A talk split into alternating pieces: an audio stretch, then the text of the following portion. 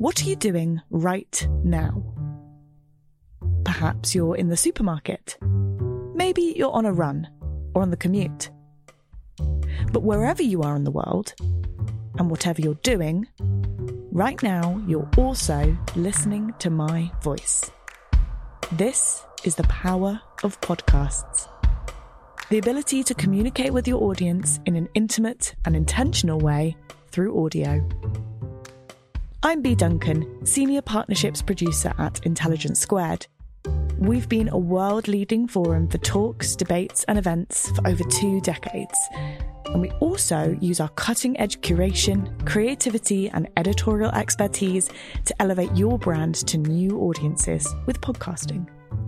Intrigued? To find out what we can do for your organisation, book into a free consultation with me today. Find out more by going to www.intelligencesquared.com forward slash partnerships.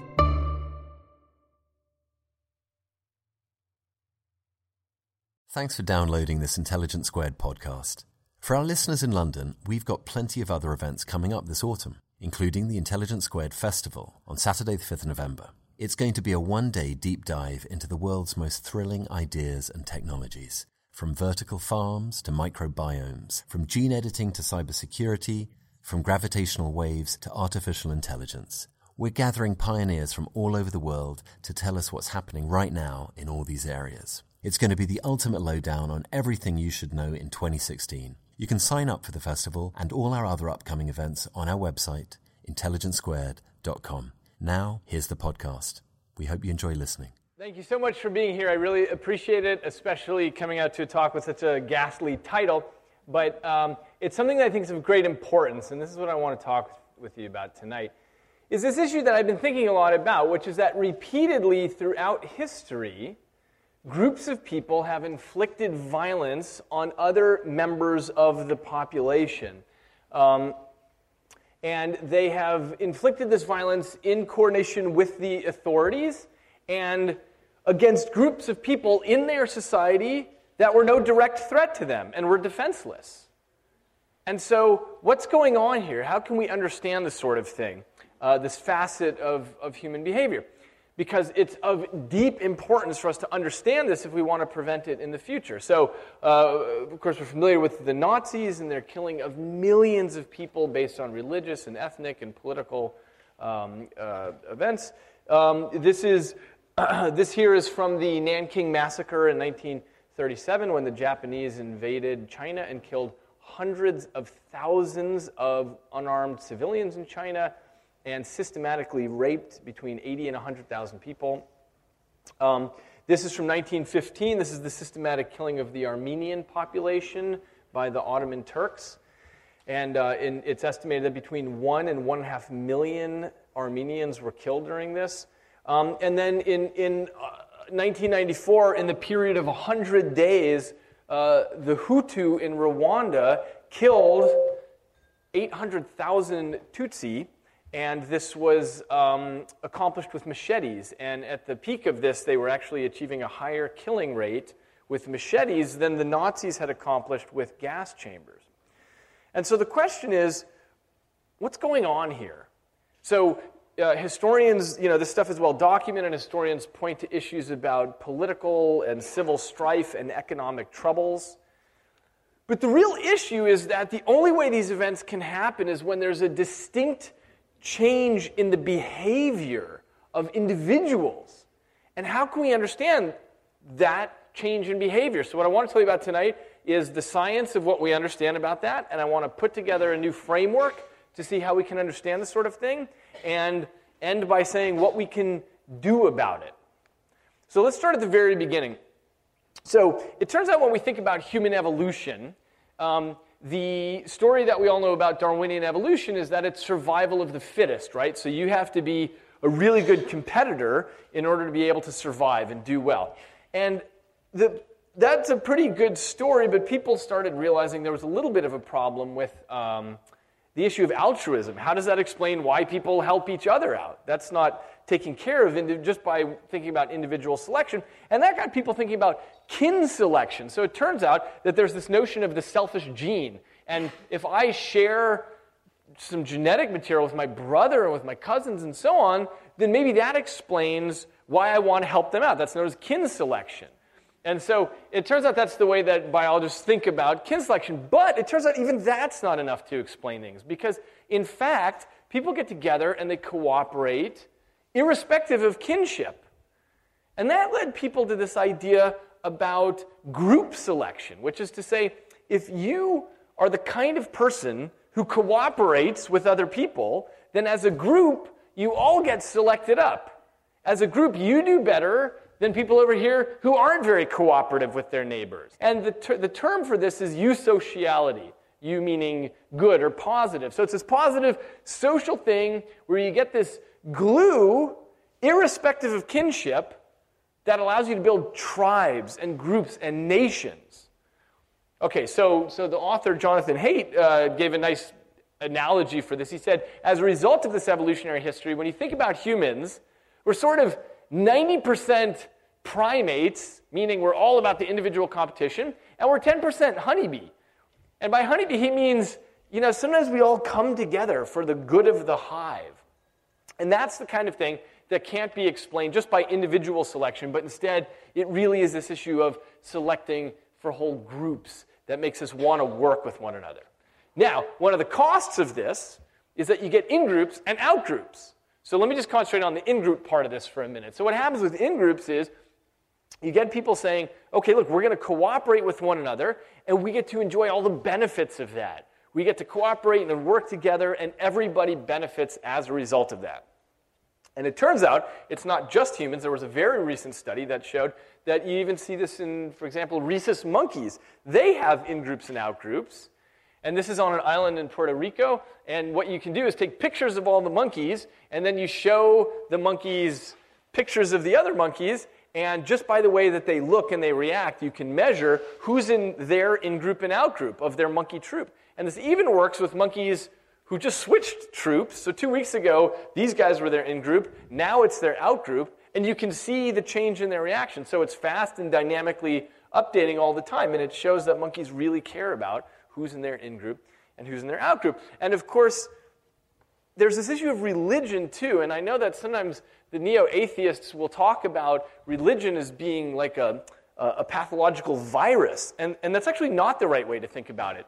From an evolutionary point of view, things are judged by what they cause people to do. And what religions cause is for people to group together, to be eusocial. So, so what happens with religions is you define a group you coordinate the behavior of the group, and, um, and you incentivize the group to cooperate and work together. So, as you know, as one evolutionary biologist in the late 1800s said, religion is just it's just another weapon in the Darwinian struggle for survival. In other words, if it were maladaptive, it would have gone away. But it's actually it is adaptive because it causes groups to come together and work together. Okay, so what does all this have to do with the brain? Well, it turns out that historically, traditionally, we've always studied the brain by looking at individual bits and pieces of it. So you say, okay, well, this is how vision works, and this is how hearing works, and this is how decision making works, and so on. And it's only in recent years that people have begun to appreciate that, in fact, a lot of the brain's circuitry has to do with this eusociality. A lot of it has to do with how you interact with other brains trust and reputation and allegiances. And this has led to a new field called social neuroscience, which studies this sort of thing. And that's what I'm going to tell you about tonight and what that tells us about group behavior. So I want to start off with a, with a philosophical dilemma um, that uh, some of you may have heard, and here, here's how it goes.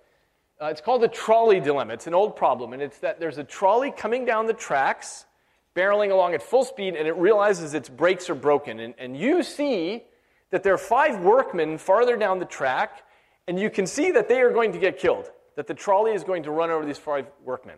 But it just so happens that you discover you're standing right next to a lever that can switch tracks, and on this other track, you see there's only one workman there.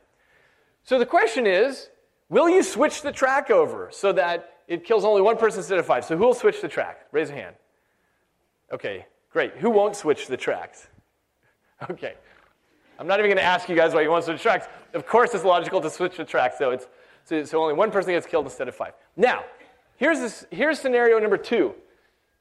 Same thing, the trolley is barreling down the tracks. You see five workmen, they're going to get killed because the brakes are out on the trolley. But this time, you're standing on a little bridge over the tracks. And you notice that standing right in front of you is an obese man. And if you push him off, you realize that his weight will be sufficient to stop the trolley and save the five workmen. So, who's going to push the fat man? And who's going to not push the man? Okay, okay, so most people in the first case are going to switch the trolleys so that one person gets killed instead of five. And in the second case, what I want you to notice is it's the same calculation. What I'm asking you is will you sacrifice one life in exchange for five? But most of you won't do that now, which is interesting, right? It's the same math. But you guys won't push the guy on the bridge, so why not? So the neuroscientists Joshua Greene and Jonathan Cohen got interested in this question some years ago, and they did neuroimaging on people. They put them in the scanner while they did the trolley dilemma problem. And essentially, what they found is this there are areas of your brain that are involved in math problems that are saying, okay, well, what's one versus five, and so on, and they make the calculation, and that's what happens. You have other networks in your brain that care about emotional issues. They're simulating things, they're seeing how things feel and it turns out that these areas of the brain, so this is a slice of the brain right down the middle here, these tend to be more along the midline. And it turns out that in the second scenario where you're asking if you're going to push the guy, these areas come online. And that changes your decision making. In other words, emotions, how you feel about it, is a very important part in navigating the decision. The first one is just an easy math problem. The second one is an emotional problem, and it totally changes what you do. So the question is what happens with something like this? This is a photograph from World War II. This is a German soldier who's about to execute a mother who's holding her child against her. And um, there are several things to note about this photograph here. First of all, the, the fact that he's about to do this in front of a cameraman suggests he's got a diminished emotional reactivity to this situation. He's not distressed by the situation there's also a notion of compartmentalization going on here because this photograph he actually mailed back to his family. So he's got a family, he cares about his wife and child, and he sends them a picture of executing somebody else's family. So there's this notion where he can take these ideas that are very different and compartmentalize them. So the, the neurosurgeon Yitzhak Fried uh, in the late 90s started thinking about this a lot, and he said, you know, when, when you look across all these different events in the world, you find this kind of behavior everywhere where people just, it's like they, they lose their normal brain function and become somebody different. They act very differently. And he said, when you look at the signs and symptoms, it's almost like there's a syndrome going on here. So he named this syndrome E. And he said there are very particular signs and symptoms that you would look for, just like you would look for coughing and fever with pneumonia you look for particular things that characterize people behaving like this. So there's this, dim- this diminished emotional reactivity, this ability to do these repetitive acts of violence. People maybe start off having a little bit of a hard time with it and very rapidly desensitize. It doesn't bother them anymore. There's, there's this hyper arousal, or as the Germans call it, Rausch, where it's this feeling of elation in doing these acts. Group contagion, which is a very important one, which I'll come back to. And the issue is you know, everybody's doing it and it catches on and spreads. Um, compartmentalization, I mentioned, where somebody can care about their own family, let's say, and yet at the same time do this sort of thing to other family. And the interesting thing from a neuroscience point of view is that things like language and memory and problem solving, those are working just fine. Those are completely intact. So that's a clue into what's happening under the hood. And what's happening under the hood in the case of syndrome E is something like this the emotional areas are, are short circuited. They're not a part of the equation anymore. Those are now out of, they're now out of the equation. So it makes the soldiers in situations like this act just like the guy who's going to push the other guy off the bridge. In other words, their decision making is being steered by parts of their brain that can do logic and reasoning and memory and so on, but not the parts of the brain that normally navigate things. Now, how do you study this in the laboratory? Well, there was a recent study where um, people were shown photographs of groups that either sort of counted as groups they admired or groups they felt were more outgroupy. And so here's how it went. Um, if you show people pictures of people they admire, Olympic athletes and hard workers and so on, various parts of the brain light up, but I want to draw your attention to this middle circle right here. That's an area called the medial prefrontal cortex, and that's involved in these emotional systems and is also involved in social cognition. Whenever you're dealing with another person as opposed to an object, that area is active. And it turns out that even if you show people photographs of groups they don't like, people they envy, or people they pity, you still get medial prefrontal cortex activation. People still see them as humans, even though they're outgroupy. But if you go even further along the spectrum of outgroup and show people pictures of people they feel disgusted by, that area turns off. It just doesn't come online. And what that means is that they're viewing these people, that they're, they're viewing them exactly like they do objects. Because when you show people objects, that area doesn't come online. It always comes online when you're looking at humans, except for really outgroup humans. It just doesn't come online anymore. So when we talk about dehumanization, what we're really talking about is that area of the brain not coming online. That part of the system is just out of the equation now. And now, when you're making moral decisions about people who are very much in your outgroup, that part's not steering your behavior. And it turns out that with psychopaths, there are many things wrong with their brain. There um, are essentially congenital problems in their brain. But one of the issues going on is exactly this, where they don't have these areas emotionally steering their behavior. And so they are capable of doing things because they don't care about you. They can't simulate what it's like to be you. They don't have the emotional feeling that's steering around their sorts of decisions. And this is what happens when groups dehumanize their neighbors. So here's a group of German uh, citizens and soldiers uh, having their Jewish neighbors scrub the pavement in front of them, and they're having, they're having a great time laughing here. And what's happening is that because of the social context that allows syndrome E to happen, and this is what I'll talk about in a moment, is, this, is how it happens socially, these areas are no longer online. And so these are not like humans to them anymore. And of course, this typifies this sort of situation. Here's a quotation from a Japanese general during the uh, invasion of China. He said, Well, it's because we thought of them as things, not as people like us. Here's a quotation from a woman in, in Rwanda who orchestrated the killing of, of thousands of Tutsi. She said, We thought of them as nothing more than insects or cockroaches. Um, here's from an American sergeant stationed in Iraq. He says, You just sort of try to block out the fact that they're human beings and you see them as enemies. Now, it turns out that um, uh, I was following the trial of Anders Breivik. You guys remember he's the Norwegian who killed 77 young people. I was watching his trial last month in Norway, and, um, and here's what he said that I thought was interesting. He said, One might say that I was quite normal in 2006. I have my doubts about this, but anyway, he said, When I started training, when I commenced de emotionalizing, and many people will describe me as a nice person or a caring, sympathetic person to friends and anyone, which I also doubt. But, but the point that I thought was interesting is that he nailed it. He, he knew that his own training regime was about de emotionalizing, and he said, I've had a dehumanization strategy towards those I considered valid targets so I could come to the point of killing them. I mean, he phrased exactly what I've been telling you so far. Now, if you don't have a training regime and you're not that good at turning off your own medial prefrontal cortex, governments love to do this for you, and that's the art and science of propaganda. So um, here's a poster from World War I. This is an American poster. Here's an American poster from World War II.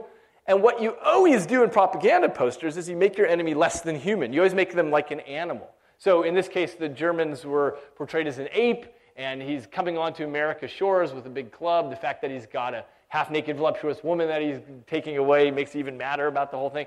But it turns out that you know, this is really typical of propaganda posters. You always give the enemies fangs and stuff like that.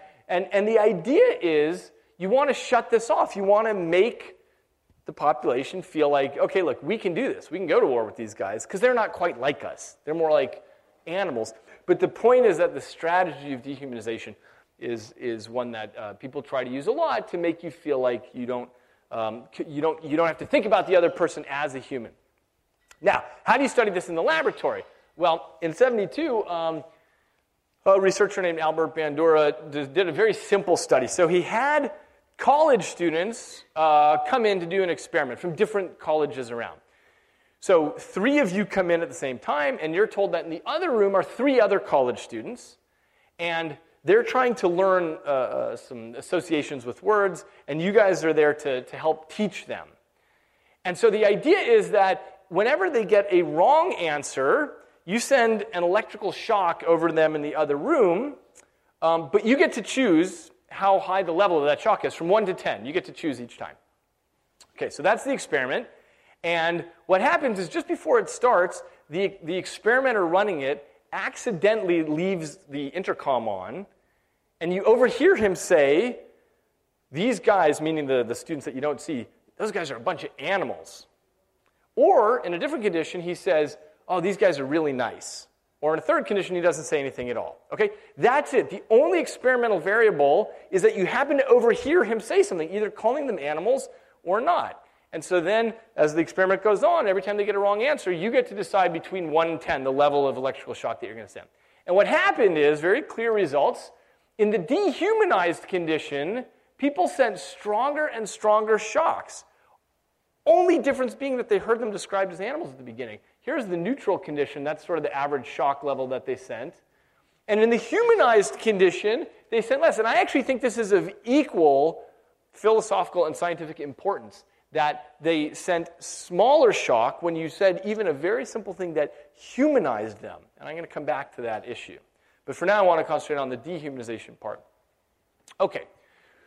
So, what I've told you so far is sort of the simplest picture that we can make about it. And, and I've told you about how dehumanization works, where it can sort of be turned on and off by, by simple statements and analogies and so on. But now I want to drill down a little bit deeper and show things that are even more subtle, not just on or off, not just human or not, but, but things that can be modulated very subtly. And this is one of the things we're studying in my laboratory. So, so let's start off talking about pain for just a second. So it turns out, let's say you put your hand on the table and I stab your hand with a syringe needle. Um, that activates very particular parts of your brain. These, this is what's known as the pain matrix. Don't worry about any of the details of it. But a certain network in your brain lights up, and that says, ouch, I'm in pain, I'm feeling pain. Now, what is empathy? What if you watch somebody else's hand get stabbed? It's not your hand now, now you're watching someone else's hand. It turns out it's the same area. The same areas become active when you're watching somebody else in pain as when you're in pain. So, in other words, it's the same. Watching somebody else in pain and empathizing with them is literally feeling their pain. You are running a simulation of what it's like as if that were your hand. That's what empathy is. You're literally simulating what it's like to be the other person. Now, the surprise is, even though this is a very low level neural response, it can be modulated by what you think about the other person. So, there was an experiment done by Tania Singer in 2006 where she had people play a little, um, a little game with other people where they're doing a little exchange of money. And the other person, it turns out, can kind of play unfairly or fairly. So you're either playing against someone who you feel like, oh, yeah, that person did just the right thing, or oh, that person's a little bit of a cheat. And then you see the person get an electrical shock, and the question is, how much does your brain care?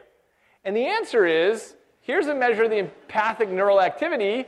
It turns out that just based on their behavior, you stop caring about them. Now, there's a lot of individual difference here, and on average, men show this effect more than women.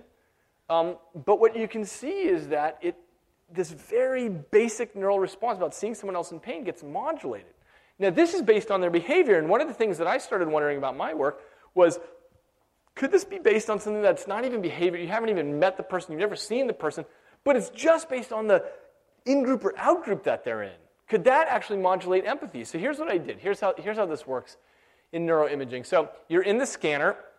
We show you six hands on the screen. Then the computer goes and randomly picks one of them, and that one expands uh, to the middle of the screen and becomes a video. And either you see that hand get touched with a Q tip or it gets stabbed with a syringe needle. And so, what we do is we contrast those two conditions and we find out the areas of the brain that are involved. Again, don't worry about any of these details. I just want to indicate that there's this network of empathic areas. It's the same network that I showed you just a minute ago. Okay, once we've established this baseline condition, we just make a very simple change, which is now we have the same six hands on the screen appear, but now they all have a one word label Christian, Jewish, atheist, Muslim, Hindu, Scientologist. A hand gets selected, comes to the middle of the screen, and then you either see it get touched with a Q tip or stabbed. And the question is what's your in group, and how does your brain respond to seeing somebody else get hurt? So I'll just give you an example of how this goes. So on this axis is time. Here's where the selection takes place. Here's where the touch happens, either the, the stab or the Q tip. And here's the signal that we're measuring from the brain. So in the baseline case here, when you get stabbed, your brain shows a lot of activity in this, in this particular area. It shows an empathic response. When you're touched with the Q tip, there's sort of nothing going on here. Okay, when you watch the out group get stabbed or touched with the Q tip, what happens is your brain doesn't really show much of a response in either condition. Sorry, this is out group pain or no pain. Okay, but what happens when you watch your in group is this. So, what happens is when you watch your in group in pain, you have this huge neural response, and when they get touched with a Q tip, you don't really have anything. So, what happens is you've got this in group empathic response, and your brain just doesn't care when you see an out group member get stabbed. Now, again, there's a lot of individual variability, and one thing we're doing right now is studying what things those correlate with. So, so we measure lots of other features about people. We have them fill out empathy questionnaires, questionnaires about their religious certainty, about their right wing authoritarianism, all kinds of other features, and we're, we're, we're studying that data right now. But what's clear is that for some people more than others, it's absolutely modulated by who's in their in group and out group. And what I thought was really funny and interesting is that we even see this for atheists. Atheists care when they see an atheist hand get stabbed, and they don't care when they see someone else's hand get stabbed.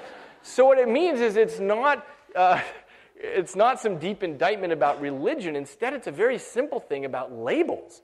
It's about whose team you're on.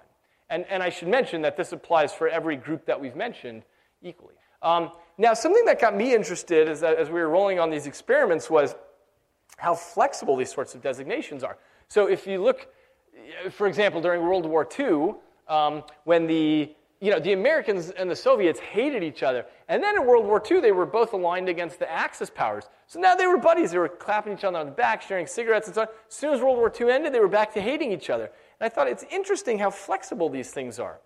So here's what we did to, to try to get at this issue. Um, now we do the same experiment, but we put you in the scanner, and it says the year is 2013, and the, we pick three random religions, have teamed up against the other three randomly selected religions.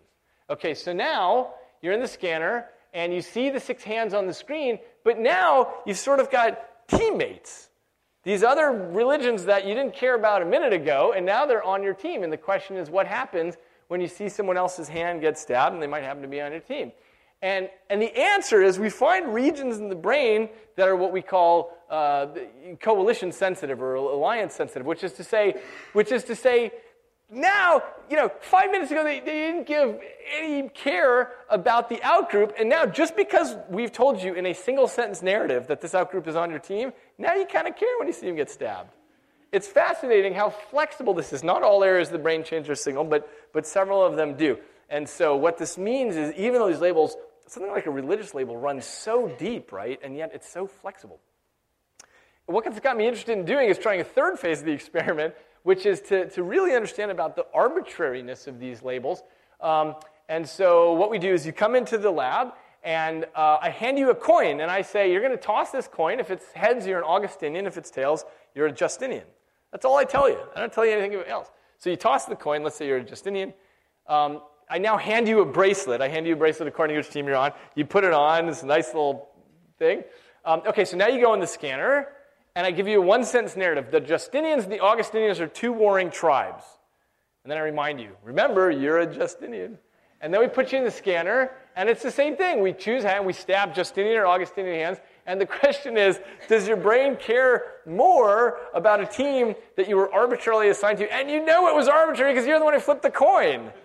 And the answer is yes. we are just analyzing this data right now, but that's what happens. It's a smaller effect but a totally arbitrary team label is sufficient to make you care more at a very low level. This is a very basic neural response.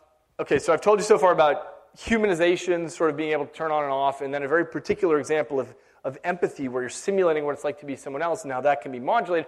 Now I want to drill down a little bit deeper into the heart of some of the issues, which is that when you look at people who are behaving in these very violent acts throughout history, the assumption has been for a long time well, it's something about the disposition of those people. There's something really wrong with those people. But this started coming into question because there were so many hundreds of thousands, sometimes millions of people participating in this.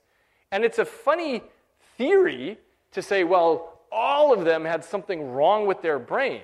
Instead, what it led people to think is maybe there are situational forces that can make people behave in these incredibly awful ways. So there's something to be understood about these situational forces here of social context that cause people to behave a certain way. And, and of course, what this leads to is the question of could I behave that way if I were in a situation? And this makes us all very uncomfortable to even think about it because we know that we're good people and we're not going to behave in these sorts of ways. Um, but the reason that it's an important question to ask is because social psychologists got really interested in what was happening with what came to be known as the banality of evil. So after World War II, for example, here's Adolf Eichmann on trial. You know, he was one of the main coordinators of the final solution for the Jewish population. He had the blood of hundreds of thousands, maybe millions of people on his hands. And the thing is, as Hannah Arendt put it as she covered his trial, she called this the banality of evil because there was nothing particularly special about Eichmann. He said, I was just doing my job, right? He was part of this machinery. He, was, he had an opportunity to impress you know, his wife and people around him. He, everybody else was doing that. There were all kinds of situational forces acting on him. This is no defense of his behavior, but what it does encourage us to, us to do is try to understand what are these situational forces that steer whole populations of people to do incredible things that in other situations you would never even consider. And this is why the whole issue of situational forces came to the forefront. So, right after World War II, there was a, a research psychologist named Solomon Asch, and he decided, I want to understand how it is that social forces can change people's decision making. So he did a very simple experiment. He, you, you come in to, to participate in an experiment, and you see that there are seven other people there to participate as well, just like you. And, um, and you guys are all shown a line on the screen of a certain length. And then you're shown a second screen and asked, okay, which, which line matches in length there? And so you have to pick which line you think is the, of the same length. Okay, but it just so happens that you're sitting in the eighth chair, and so the first person registers his answer, and then the next person registers her answer, and so on, and on down the line. And it turns out that all these people are shills. They're all plants from the experimenter. They're not just like you, even though they appear to be just like you. And sometimes what they'll do is they'll all say the wrong answer, but they'll all say it confidently. They'll maybe pick the shortest line there and they'll say, oh, yeah, it's definitely the top one. And you know it's not. You know it's that middle one, but everybody in person number one, person number two, number three, they're all saying that. And so, what do you do when it comes time for your turn? Are you going to say, you know what, you guys are all wrong, it's the middle one, or do you think, gosh, there's something wrong with me? Now, what happened is um, Solomon Asch figured that probably a lot of people, he didn't even think this would work. He figured people would go ahead and stick with what they thought was the right answer. But the results were shocking, which is that almost everybody conformed to the group. Whatever the group was doing, they were reluctant to do otherwise, even though this was a clear, easy perceptual task with a right and a wrong answer. So, what happened is Asch had a student in his lab, a young man named Stanley Milgram, who, who watched this, and, and uh, Milgram, uh, also being Jewish and having seen what just happened in World War II, was very interested in these issues, but he saw that there was no you know, social consequence to this experiment. It's not a moral decision of any sort, it's just a very simple perceptual decision. And he decided to do something um, that drilled a lot deeper. And so it's one of the most famous experiments in psychology, but not everyone knows the details. So let's just walk through this. So, so first of all, you see an ad, and it says, you know, come, we're, we're studying something about memory. Studying about memory, come, we'll pay. You. Okay, so you show up to the thing, and you're told, okay, great, you're, you're going to sit here, you're the teacher. And there's a learner over here on the other side of this glass, um, uh, or, or on the other side of the wall, so you can't actually see him. You see him get strapped in. But but what happens with the learner is this is a study on the effect of uh, punishment on how well you can learn something. So the learner comes in and he gets strapped into a chair with a device that gives him an electrical shock. And, and whenever he gets the right answer, the experimenter goes on to the next one. Whenever he gets the wrong answer, your job is to deliver an electrical shock. So here's the learner here. This happens to be Mr. Wallace, was this guy's name. He gets strapped in, the experimenter is here. You're sitting over here in this other room. And in your room, you've got this device here. Okay, so what happens is you're told when he gets the wrong answer, I want you to hit the lowest level of shock.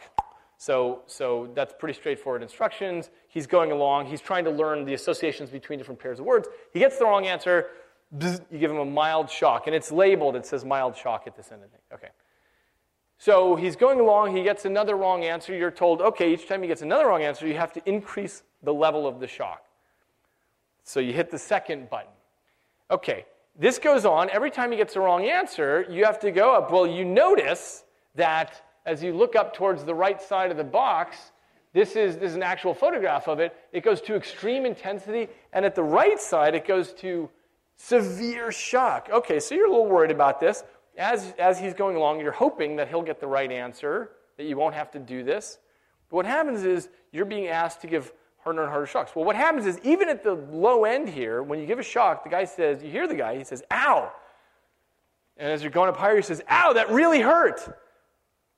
And as you go up higher, he says, let me out of here. I don't want to be a part of this experiment. So you look pleadingly to the experimenter, and the experimenter in his white coat there says, keep going.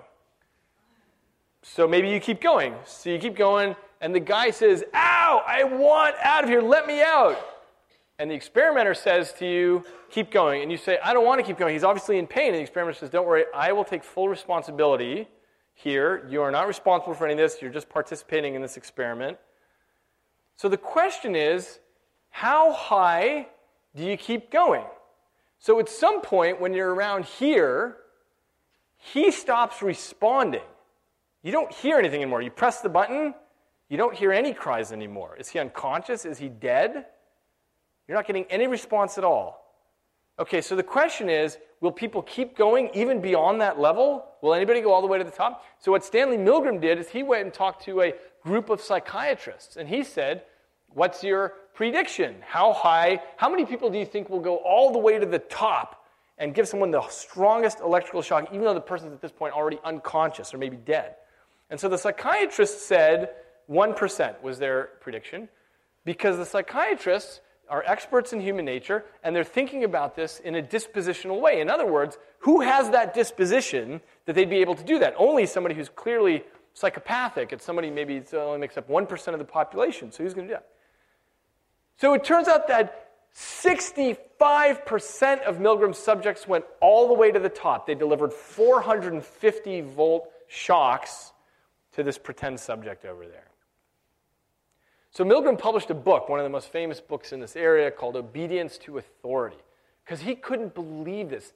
He couldn't believe that people would listen to him all the way up to the very top, where they were perhaps killing somebody that's a total stranger to them, who had done nothing to them. And in the book, he did 19 different versions of the experiment to, to tweak every possible parameter here. And he figured out particular rules like if you actually have to be closer to the learner, then compliance goes down. If you have to actually see him, he's near you. Um, similarly, if the experimenter is farther away from you, then compliance also goes down. And, and in the extreme case, if the experimenter is just talking to you on a telephone, compliance only drops to 20%. 20% is still really high for delivering these sorts of electrical shocks. He did this with women participants instead of men. And even though the women expressed more stress about it, they still did exactly as much shocking. 65% of them went up to the top. He wanted to make sure that this had nothing to do, in particular, with Yale University, where he was from. He wanted to make sure it was something about the academic prestige. So he set up an office in downtown New Haven, Connecticut, and he just rented some random office space and just said he was a random researcher, and people still complied just as much. So he figured out all of these different things going on here. And, and, and this was a, this was one of the most shocking illustrations of how easy it is to get people from the social context to listen to, to authority. Now, it turns out that there is another kind of social influence too, which is the influence of your peers. And it happens that Milgram had a high school friend named Philip Zimbardo. Milgram ended up at Yale, Zimbardo ended up working at Stanford, and, and he was really interested in the same problem.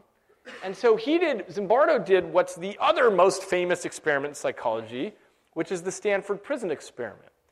So what he did is he recruited people. He was very interested in how prison systems run and why people behave the way they do in prisons. So he recruited people for a two-week study, and he said, "Look, we will pay you for your time. You'll either be randomly assigned to the role of a guard or a prisoner." He did full psychological tests on people so that he was sure that he had everybody in a normal range, essentially random research participants. There was nothing particular about them, and he randomly assigned half of them to be guards and half to prisoners. And the guards, he gave them things like, you know, uh, glasses to cover their eyes. He gave them billy clubs, stuff like that. The prisoners, he stripped of all their clothing except for uh, a simple gown. And he made things as realistic as possible. So he actually picked up the prisoners in police cars and brought them in and had them handcuffed and so on and checked in. And he had three different shifts of guards that would switch off every eight hours, whereas the prisoners actually lived there in this basement which was set up to be just like a jail cell.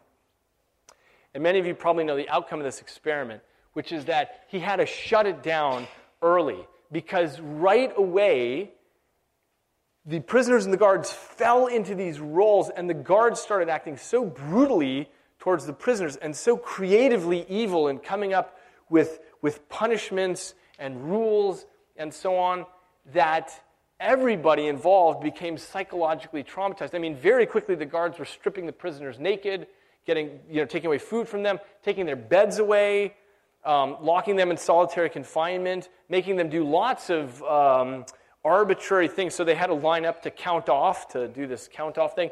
And that was a perfect time for the guards to make up arbitrary rules just to torture them. Say, okay, now you have to do it backwards. Now you have to sing. No, you're not singing sweetly enough. You have to do it again. And they would do this for hours and just torture these guys. And what happened is everybody was completely shocked and turned upside down by the results of this experiment because these were just normal young men who, by being put in these roles, ended up behaving so differently. And, and Zimbardo wrote a great book on this called The Lucifer Effect about how people can turn into such bad actors um, uh, in, in situations. And what Zimbardo really emphasized is look, there's this real situational thing that's going on when you give people particular roles.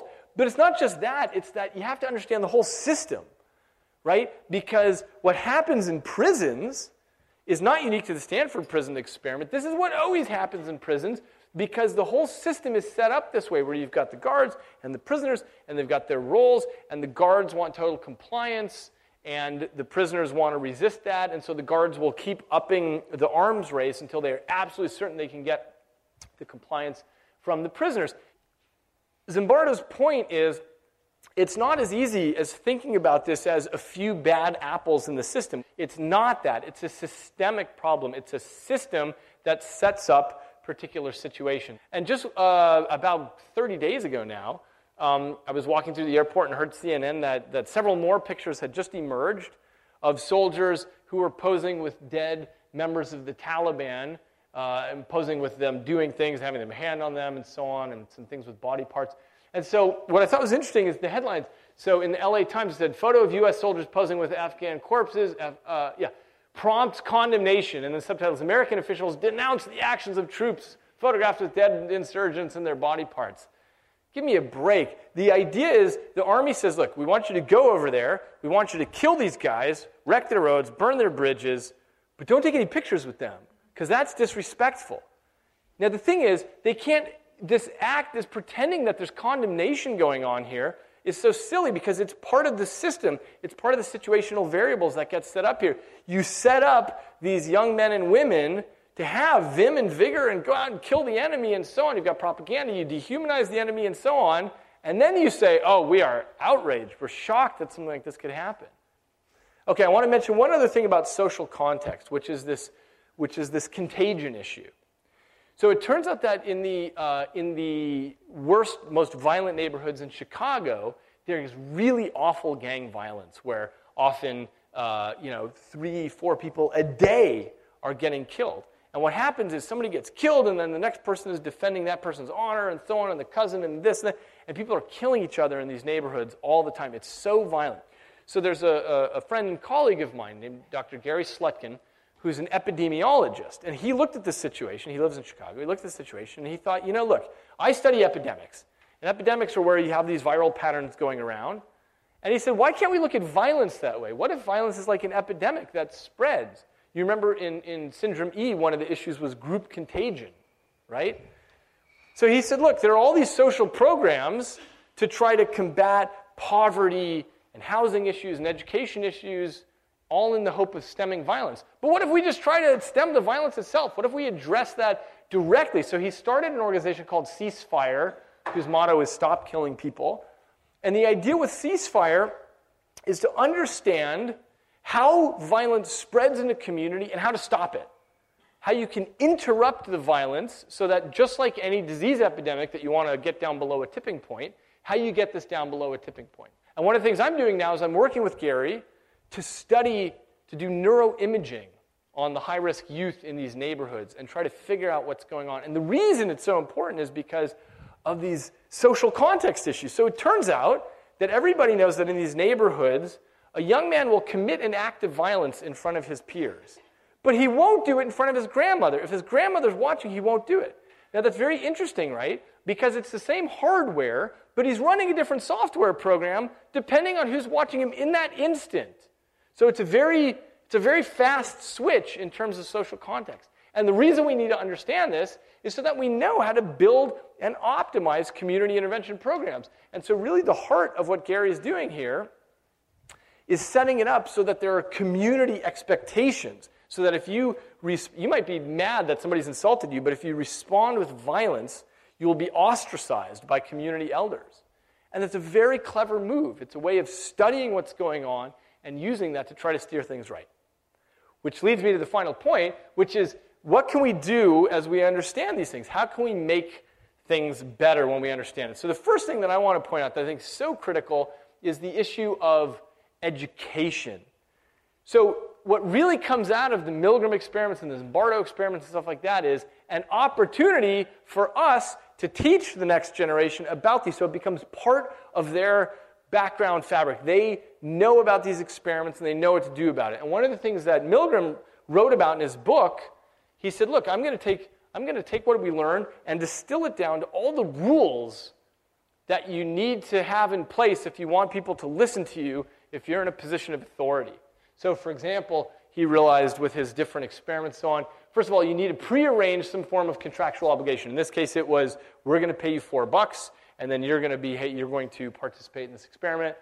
You give participants meaningful roles, like okay, you're a teacher, you're a guard, and so on, and those activate particular response scripts. People feel like, oh, I know exactly what to do with that um, you present basic rules to be followed. Okay, when he gets the answer wrong, you move up to the next level of shock, stuff like that. And then arbitrarily, those can be changed later. This is what we need to teach our children so that they know the signs to look for, so that they know not to fall for these sorts of things. Okay, that's number one. Number two is social modeling. So, you know, we've been talking as though everybody catches syndrome E, but in fact, there are always heroes who stand up against authority. This is uh, a group known as the White Rose. It was a student group in Nazi Germany that put all of their efforts into making and disseminating flyers and pamphlets against the actions of the Third Reich. Tragically, they were uh, captured and rounded up and they were all executed by the Nazis. But this is the kind of thing for us to teach our children about celebrating these heroes who stand up against authority so that there's a social modeling that's possible there. So the next time somebody's in that situation, they've at least got a template that they can think about following. Um, the third thing I think we can do about it is thinking cleverly about social structuring. So this is a, a picture of the Iroquois uh, Native Americans who live up essentially where upstate New York is. And they, um, they're known as the League of Peace and Power, but they weren't always known as that. 400 years ago, this was six different tribes who were always fighting with one another. And, and what happened in the 1600s is they were they were combined by a guy who's known as the great peacemaker. He combined them so they're all one nation, but that's not enough. It turns out that if you push people together, you know, you have these alliances, but those can fall apart easily. The very clever part of the way this is structured is in each tribe, people belong to one of 12 clans. Actually, so, sorry, one of nine clans. So I might be a member of the Seneca tribe and I'm a hawk, and you're a member of the Seneca tribe and you're a turtle, or you're a wolf, or so on. And the thing is, the clans cross cut against the tribes. And so the idea is how are the Seneca going to fight against the Mohawk when I'm a bear and you're a bear, and he's a hawk and she's a hawk over there? So the thing is, by cleverly structuring it, you prevent things from happening. And so it's probably naive for us to think about obtaining world peace by getting everyone to get along because we're very hardwired for in group, out group. But you can structure things carefully so things are counterbalanced so that people can't go fighting against one another. And this is a very clever example of that, I think. And then the last thing is research. Um, you know, I mentioned Zimbardo's idea was to understand the system instead of trying to cure the individuals in it and say, oh, here are some bad apples, we're going to figure out how to cure them, because it just keeps happening over and over. It's not about the bad apples, it's about the system. And then I mentioned the, the experiments I'm doing in Chicago right now. We're trying three different kinds of interventions using neuroimaging to figure out what is it that causes people who are going to be aggressive in a situation to say, okay, you know what? I'm going to slow down, I'm going to cool off, I'm not going to do that. And that allows the violence to not spread like a contagion, but instead stops it early, just the way you would address an epidemic. Okay, so the main thing is, in some sense, what I've been telling you about with social neuroscience has to do with how we come to care about others. These systems in the brain that are evolved in emotion that allow us to care about anyone else. And this is what we have evolved to be. We've evolved for eusociality. We're not independent competitors. We're meant to be a group. And the reason I think this is so absolutely critical to study is because this is what's going to define our future. I mean, we pour millions, hundreds of millions, into studies of things like autism and Alzheimer's and so on, and that's terrific. But this kind of thing that I'm talking about tonight, this affects our species in a much deeper way, and there's very little research about this. And so, my mission is to understand this more deeply because this is going to be the future of whether we make it or not. So, thank you very much for your attention. I'll take any questions.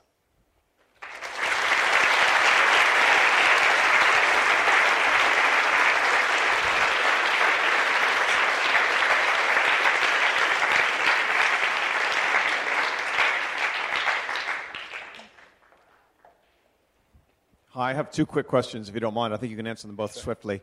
The first is if you were asked, if you were called on behalf of a def, uh, defendant, uh, say an American soldier who was partic- participant in torture, would you testify on his behalf and explain what you explained tonight? And the second one is today the first, the, the best-selling drugs, uh, pharmaceuticals are yeah, antidepressants and anti-ulcer medications. Thirty years from now, will there be a pharmacological solution, prospectively, to what you're talking about?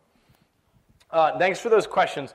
I, I, think it would be difficult if a soldier were on trial. And this, by the way, uh, Philip Zimbardo does testify uh, with the Abu Ghraib hearings, for example, about situational dynamics. And maybe I would do so too, because I think it's important. The fact is, it's hard to say somebody should be exculpated just for that reason. So I wouldn't want to jump in and say they should just be let off the hook. But part of the judicial system is to say, look, if we put people in the right sorts of situations, can they be reintegrated into society and do the right thing? So I would try to push things towards that direction. Um, as far as pharmaceuticals of the future, I mean, I'm not really that big a fan of pharmaceuticals in the, in the first place. So um, I thought you were going to ask something about ADHD drugs or something, because those are, you know, I mean, one of the most prescribed, I mean, everybody's on speed. I don't know if it's the same here, but in, in America, all the kids are, are on speed. So anyway, um, the question is, your question, I guess, was would you use pharmaceuticals to try to change people in the situation. I'm sort of a libertarian, so I don't like the idea ever of a government being able to muck with the biology of its citizens. So I would never be in favor of any sort of pharmacological intervention by authority figures. Yes. Well, there was a, uh, a speech given to a group like this by Steven Pinker. He wrote a book called The Better Angels of Our Nature, and he also was a, is a neuropsychiatrist, I think. But would you agree with? I have a couple of questions relating to to uh, his book. Uh, and one is, would you agree with uh, progressive improvement from outrageously horrible towards somewhat less horrible over the uh, last couple of thousand years and, and even last 50 years? And uh, do you see reasons for uh, further optimism in some of the things maybe that he's talked about in terms of behavior of people? Thank you for that question. For those of you who haven't read Pinker's book, The Better Angels of Our Nature, he makes these statistical arguments about how if you lived in the 1500s, even though we tend to retrospectively romanticize things, in fact, it was awful. Your lifespan would be short, your education would be terrible, your probability of dying of disease or warfare was much higher. And as we've gone along, things have just gotten better and better and better. Um, I think the argument is generally sound, Uh, there's another book by Matt Ridley called The Rational Optimist, which has a very similar uh, view on it. And so that's the good news. The bad news, of course, is that at the same time, um, we're developing better and better technologies for killing groups of people. And so, you know, 60 years ago with the Holocaust, that's not that long ago. I mean, it's very recent. And now our technology has developed so much, I can't take the Pinker and Ridley argument to say we're not going to have World War III, because we certainly might have World War III. All their argument is that, on average, if you sort of average over the 20th century, it's better than the 15th century and the 10th century and so on. But, but the point is that we've got this countervening effect of, of worse bombs. Thanks for that question. Who's got the microphone next? Uh, yeah, very. Have, have there been any tests run on people who actually have been educated about those effects, i.e., to check whether or not, really, as you uh, point, um, that we need to educate people about those syndromes? Is it, I mean, have you run tests where uh, peop- how people educated about those, you know, the banality of evil, react to those tests? That's a terrific question. I, to my knowledge, those tests have not been done. Um, here's what happened in, in, uh, when, when Milgram ran these experiments in the 1960s. You didn't need institutional review board approval from the ethics community at your university the way that you do now. So he was able to pull these off. Now it would be essentially impossible to run those experiments. But I think it's a shame because, in answer to your point, I think we'd find that the compliance rate is much less now. Why? Because every psychology student reads about the Milgram experiment. And, and you, get this, you get this very healthy skepticism about, about authority figures. So I think the fact that it's. Actually, I'm just curious how many of you had heard of the Milgram experiment? Yes, that's great. I mean, that's exactly what you want, is for everybody to know about it. It's part of the social dialogue. And then next time one's in that situation, you at least have an opportunity to say, wait a minute, I'm not going to go that direction. So the test hasn't been done, but I'm very optimistic about what the results would be. Yes. Can you apply this to behaviors that are less radical? So I'm hoping and imagining most people in this room haven't had to go through, you know, haven't had these sorts of behaviors, but I suspect we all have behaviors, whether it's in personal life or in business, where you know, you treat people in a way which is not nice, or if you take bullying and all these things in organizations, can you apply this? And if you can, how do you help people change those behaviors? The thing about something like Syndrome E is it's so different from the norm, and it's so horrific what people can do to each other that when somebody's just sort of acting badly in the workplace or communities, people are just a little bit mean or something, it's, it's almost like it's a different thing. It's not that they've completely dehumanized the other, to the extent that they can murder them. So I think it's maybe a little bit different. Okay, who's got the microphone? How do you explain the uh, 35%? The 35% who did not go all the way up to 450 volts. Thank God there's that 35%. And those are the people we need to socially model, and those are the people who perhaps were raised in households where they were always asked to question authority. And, you know, even though we talk about these terrible events Uh, what happened in Nazi Germany and in Nanking and so on, even there, there were always people who, who hid Jews, who took Chinese and helped them, and so on. So, so thank goodness that those people exist. And our job really is to take that segment of the population and cultivate it and expand that. Thank you.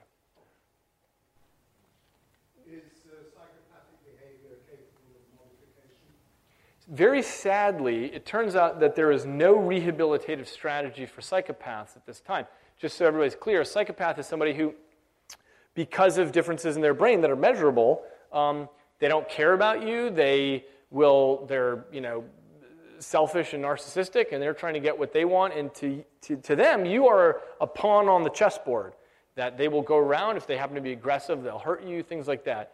Um, it's a very worrisome 1% of the population. And I should just mention, by the way, just to be totally clear, psychopaths are totally different than what happens in Syndrome E, because Syndrome E are, is essentially otherwise normal people who, because of this group contagion, can go and do these incredible things. Psychopaths are sort of the individual examples of that. Um, everybody's been trying to come up with rehabilitative strategies, and so far, not only do they not work, but one of the strategies was to put psychopaths in in group therapy where they get to sit with the victim's family and so on like that. And it turns out that when there was a follow up study, it turns out it caused them to reoffend more. It made them worse. And the reason is they listened to people in the group therapy and they thought, oh, I didn't know that when I said this, you would respond like that. So they actually got better at what they were doing. Um, I'm not a neuroscientist or a psychologist. I'm a, I'm a games programmer. And uh, I was just wondering um, uh, we talked about dehumanization um, through interaction with uh, human beings directly or indirectly. Now, you talked about Anders Breivik trying to dehumanize himself through computer games. Now, uh, what is your opinion? Um, how would it be that if a child is sort of playing lots of violent computer games, would that be would this dehumanization transfer over to reality? Thank you for that very important question. People have been running studies on this for years now, and the results seem to be that there's no causal relationship between playing violent video games and acting more aggressive or becoming dehumanized in this case. There's a strong correlation, which is that people who are real aggressive jerks will often play these games. But, but if you play these six hours a day, it doesn't cause you to change anything that you are. So that's what seems to be the result, is there's no causative thing there. And actually, I'm not even sure that I believe, I mean, look, his statement was, I'm such a nice guy, everyone would describe me as caring and sympathetic. Bullshit. And then he says, you know, and so I went through this dehumanization strategy, and for him it was the video games plus this meditation. But who knows the, the extent to which we can believe his own narrative on that and whether the video games were, were a part of it in any meaningful way. Thank you very much. I'm going to be out in the lobby. I'll sign books. Thanks. Thank you for listening. You can download more Intelligence Squared podcasts free on iTunes and SoundCloud. If you'd like to find out more about our events, sign up to our newsletter at intelligencesquared.com and follow us on Facebook and Twitter. What are you doing right now? Perhaps you're in the supermarket. Maybe you're on a run or on the commute. But wherever you are in the world, and whatever you're doing, right now you're also listening to my voice. This is the power of podcasts. The ability to communicate with your audience in an intimate and intentional way through audio. I'm Bea Duncan, Senior Partnerships Producer at Intelligence Squared. We've been a world leading forum for talks, debates, and events for over two decades. And we also use our cutting edge curation, creativity, and editorial expertise to elevate your brand to new audiences with podcasting. Intrigued? To find out what we can do for your organisation, book into a free consultation with me today. Find out more by going to www.intelligencesquared.com forward slash partnerships.